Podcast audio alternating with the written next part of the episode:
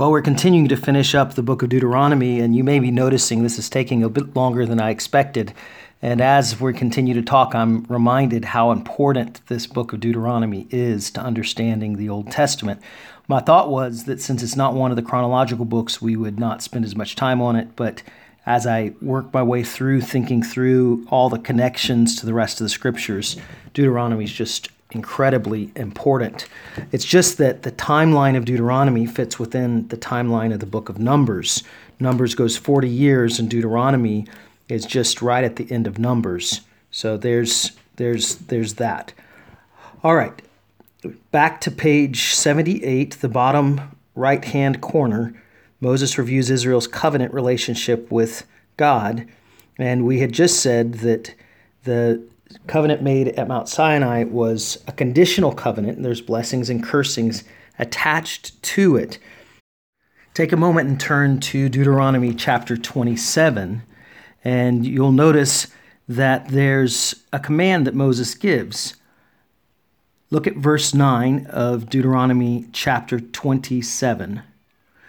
Then Moses and the Levitical priests said to all Israel, Keep silence and hear, O Israel. This day you have become the people of the Lord your God. You shall therefore obey the voice of the Lord your God, keeping his commandments and his statutes, statutes which I command you today.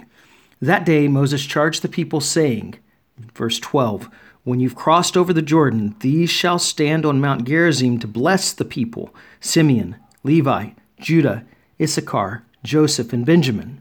And these shall stand on Mount Ebal for the curse Reuben, Gad, Asher, Zebulun, Dan, and Naphtali. And the Levites shall declare to all the men in a loud voice. And from verse 15 all the way then to verse 26, you can see this series of curses. Cursed be the man who makes a carved or cast metal image. Cursed be anyone who dishonors his father or mother, and so on and so forth. And then there's blessings for obedience, followed by curses for disobedience in chapter 28, starting in verse 15, and so forth. Now, it's been said by Moses there in chapter 27 of Deuteronomy that this was to be what the nation was to do, that they were to get to Mount Ebal and Mount Gerizim and to line up on those two mountains and listen. And then in Joshua, and so you can turn over for just a moment to Joshua chapter 8. The, the um, nation actually follows this exactingly. Look at Joshua chapter 8 and verse 30. At that time, this is following Jericho being uh, defeated and the whole issue at, at the city of Ai. But Joshua built an altar to the Lord, the God of Israel, on Mount Ebal just as Moses, the servant of the Lord, had commanded the people of Israel, as it's written in the book of the law of Moses, an altar of uncut stones. And then, uh, just as they were commanded, they followed what Moses had done. You can look at verse 35 of chapter 8 of Joshua. There was not a word that all that Moses commanded that Joshua did not read before all the assembly of Israel, and the women, and the little ones and the sojourners who lived among them.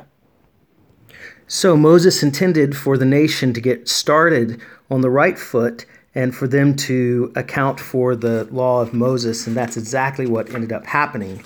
Now, I want you to take a moment and let's look at this map on page, Uh, let's see, 77. So just a page backwards.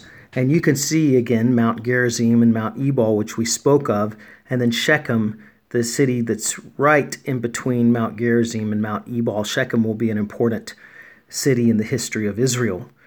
And so that's what happened in chapters 27 and following 27 and 28. And then, uh, extremely significant, let's get back to page 79 of, of Benware, the very bottom of the right hand column. Look halfway through the paragraph at the right hand bottom of 78. Extremely significant in this section is the discussion of the Palestinian covenant, which is a subdivision of the unconditional Abrahamic covenant. Now, the Palestinian covenant gave the title deed of Canaan to the nation of Israel. Now, pause for a second and look at page 39. So, flip back in your book to page 39. And I want to draw your attention to the chart that we've looked at several times. Um, it says God's covenants with Israel, page 39 of Benware. And you see the promises made, promises fulfilled. We've looked at this chart, but notice particularly the Palestinian covenant in Deuteronomy 30. Find that blue box, the Palestinian covenant in Deuteronomy 30. So that's where we find ourselves uh, in this section in Deuteronomy 30. And that Palestinian covenant uh, is the title deed of Canaan to the nation of Israel.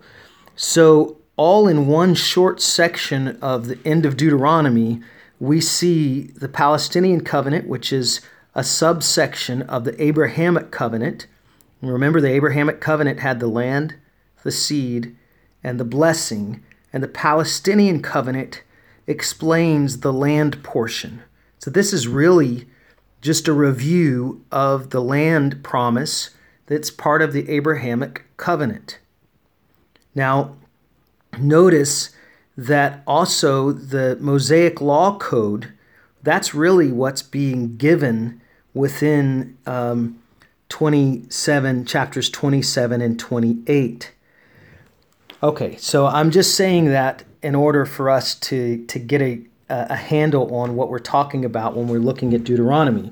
So you have Moses' law, where he's saying, Here's how the nation of Israel shall live. And then you have the Palestinian covenant, which is a subdivision of the Abrahamic covenant. Now, back to page 79. The uh, left hand side of page 79 at the top, what we just read, uh, the Palestinian covenant gave the title deed of Canaan to the nation of Israel. It was and always would be Israel's land. The borders of the land were defined in the law. However, Israel's sin and disobedience would affect this covenant, although disobedience would not annul or cancel or wipe out the covenant. Israel could lose their right to live on the land. But it's also clear that in the future, Israel would be converted and restored to the land. And what that means is, in the future, Israel is going to have the land, and the folks who are in it are going to be saved. And it's totally going to be fulfilled in the time of the thousand year reign of Christ, where Christ will reign on the throne of Israel, literally, physically, from the land of Israel. And there's a whole series of Bible verses that refer to that here on page 79. You see Genesis 17, 7 through 8, Genesis 13, 14 through 17, and so on, all the way down to Romans 11, 26 and 27. It would be a good exercise to look through those verses for your own encouragement. Okay, now, page 79, the final ministry of Moses. After Moses communicated the needed information to the new generation, he knew that it was his time to die. Chapter 31, verse 2. Joshua would now take over and lead the people. Moses finished his writing or literary task, blessed the people, and climbed Mount Nebo to see the land of promise. So Abraham was from the area of Mount Nebo able to see across the the way to across the Jordan into the promised land, though he never walked there, he was able to see it. Israel entered into a new phase in its national life. Joshua and the people readied themselves for entering and conquering Canaan. Now, if you turn the page to page 80, you'll see the map, and that's worth studying to see the, the border of the promised land. And this is what Israel was to take. And with that, let's bring this section to a close. And that puts us in a good spot to start Joshua in our next class. And thanks for your attentiveness during this hour.